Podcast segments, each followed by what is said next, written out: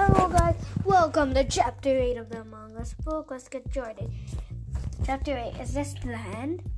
We all worked, worked up, I mean, work, woke up, I'm guessing, because they fainted in the last chapter. And Orange started to see the ship back up when we saw Red and another ship shooting us. And we got all got many guns and shot him back.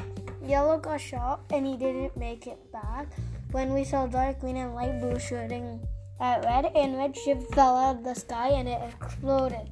The ship was falling and one of the engines broke, and our ship was going to be destroyed. It was the end of the line for all of us. Um, another really short chapter. yeah, that's it. Thank you guys so much for watching, and we'll see you in the next one. Bye.